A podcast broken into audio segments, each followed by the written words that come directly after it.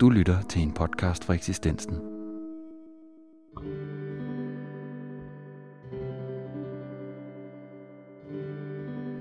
Vi har i dag besøg af den forhenværende højskoleforstander Jørgen Carlsen, der i dag blandt meget andet er formand for det udvalg, der er i fuld gang med at vælge sangene til den 19. udgave af Højskolesangbogen, som skal udkomme i 2020. I dag skal det handle om bogen Glædens Fest, en julekalender for voksne, der består af 24 små tekstgodbidder, en til hver dag op til jul. Bogen udkom i 2015 og blev af Kristi Dagblad kaldt smittende livsbekræftende. Velkommen til dig, Jørgen.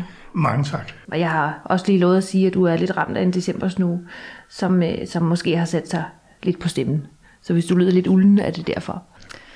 Først vil jeg egentlig gerne spørge dig om, hvad dit eget forhold til jul er, eller hvis jeg skal formulere det lidt, som du selv gør i bogens forord. Øh, hvorfor fejrer du jul?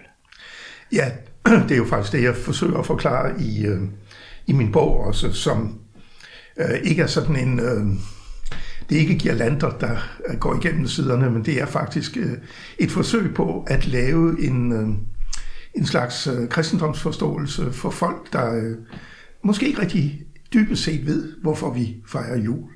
Og øhm, øh, det er jo selvfølgelig, fordi vi fejrer den glædelige begivenhed, at øh, frelseren er født. Og øhm, øh, det øh, afsnit, som jeg nu skal læse, som faktisk handler om i dag, den 7. december, handler netop om det at, at ville være frelst, eller ikke ville være frelst. Bogen består jo som, som sagt af 24 tekster, der hver øh, opfordrer til lidt refleksion over hverdagen, øh, ud over kristendomsforståelsen, mm. som, som, du, som du selv har beskrevet. Øh, og det er jo nogle dage, dagen op til jul, der godt kan være lidt belastet af, af travlhed øh, og ting, man skal nå. Øh, så i den forbindelse kunne jeg godt tænke mig at, at spørge dig, om du selv har nogle gode råd eller nogle ritualer øh, til, hvordan man kan finde ind til julefreden, samtidig med, at man når det hele.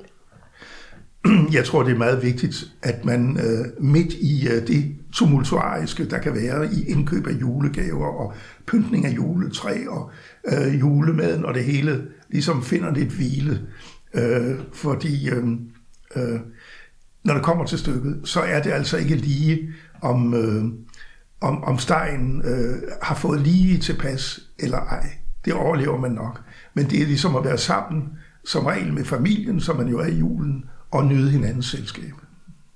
Og så selvfølgelig omkring den glædelige begivenhed, at os er i dag en frelser født. For at citere den gode salme også. ja, ja, ja. ja. Øh, jamen, øh, ja, men øh, så vil du, som vi har ja. snakket om, læse højt fra, øh, fra bogens syvende kapitel. Ja, øhm. øh, som har overskriften, hvad smartphonen også kan bruges til. Julen drejer sig ikke bare om et barn, der blev født i Bethlehem for mange år siden. Det drejer sig om frelserens fødsel. Faktisk betyder Jesus Gud frelser, eller Gud er frelse. Jamen, hvem skal frelses? Og hvad menes der overhovedet med udtrykket frelse? Hvad vil det sige at være frelst?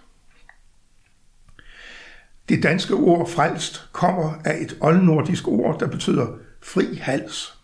Det vil sige at være befriet fra sin halslænke som træl eller fange.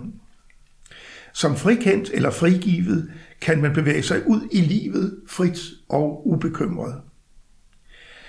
Jamen, det kan vi da i forvejen, vil nogen måske indvende. Hører den personlige frihed i øvrigt ikke med til de universelle menneskerettigheder? Er det ikke en rettighed, et hvert menneske besidder fra fødslen? Jo vist, men livet drejer sig om andet end rettigheder. Det drejer sig også om forholdet til andre, om ansvar, pligter, om rigtigt og forkert, og godt og ondt.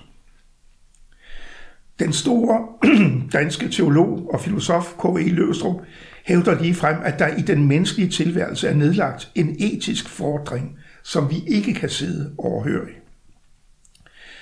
Denne etiske fordring udspringer af det, han kalder interdependens mellem mennesker, altså gensidig afhængighed. Vi mennesker interagerer med hinanden og er i denne interaktion hinandens verden. Hans berømte formulering af fordringen lyder sådan. Den enkelte har aldrig med et andet menneske at gøre, uden at, holde, at han holder noget af dets liv i sin hånd. Det kan være meget lidt, en forbigående stemning, en oplagthed, man får til at visne, eller som man vækker, en lede, man uddyber eller haver. Men det kan også være forfærdende meget, så det simpelthen står til den enkelte, om den andens liv lykkes eller ej. Selvom, dette, øh, selvom denne fordring klart bærer mindelser om det kristne bud om næstekærlighed, så vil Løvstrup mene, at den har en fundamental gyldighed for et hvert menneskeligt fællesskab. Til det at være menneske hører faktisk, at der forlanges noget af en. Et menneske har til opgave at tage vare på de mennesker, man møder på sin vej gennem livet. Det er som bekendt lettere sagt end gjort.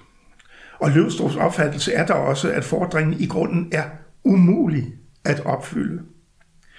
Den er, som han siger, både radikal, det vil sige ubetinget, og ensidig, det vil sige ikke udtryk for en gensidig aftale om noget for noget.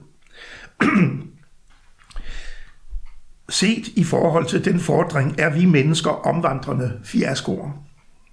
Ingen af os er så gode, som dagen er lang, når den er længst. Vi har alle noget på samvittigheden. Noget at angre og bede om tilgivelse for.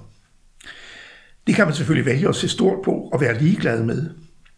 Men omkostningen er, at man amputerer sin samvittighed og nærmer sig en identitet som psykopat. Og i denne sammenhæng hjælper det ikke en tødel, at man ifølge menneskerettighederne kan påkalde sig sin personlige frihed. Vi har alle sammen gjort noget, som vi ikke skulle have gjort. Eller også har vi undladt at gøre noget, som vi burde have gjort.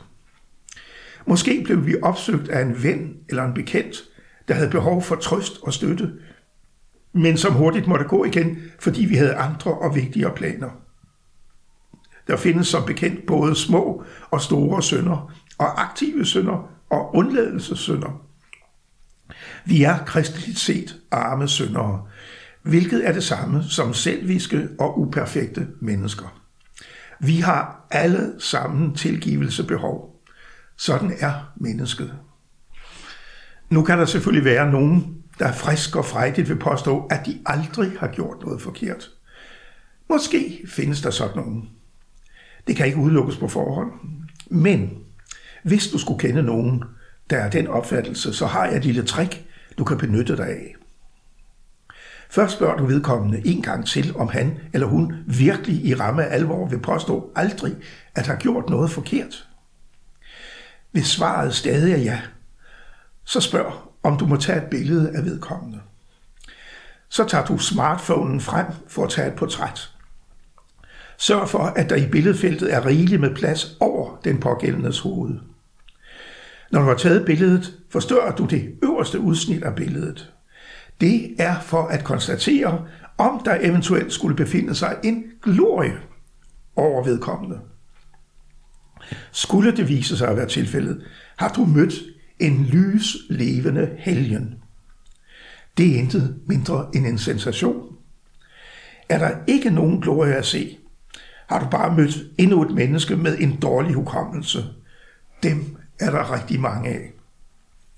Og hvis du nu selv skulle mene, at du aldrig har gjort noget forkert, så skal du bare tage en selfie og gentage proceduren. Smartphonen er alle tiders helgen detektor. Og med den opfordring vil vi ønske en glædelig adventstid, øh, også til dig, Jørgen. Og tak. Mange tak.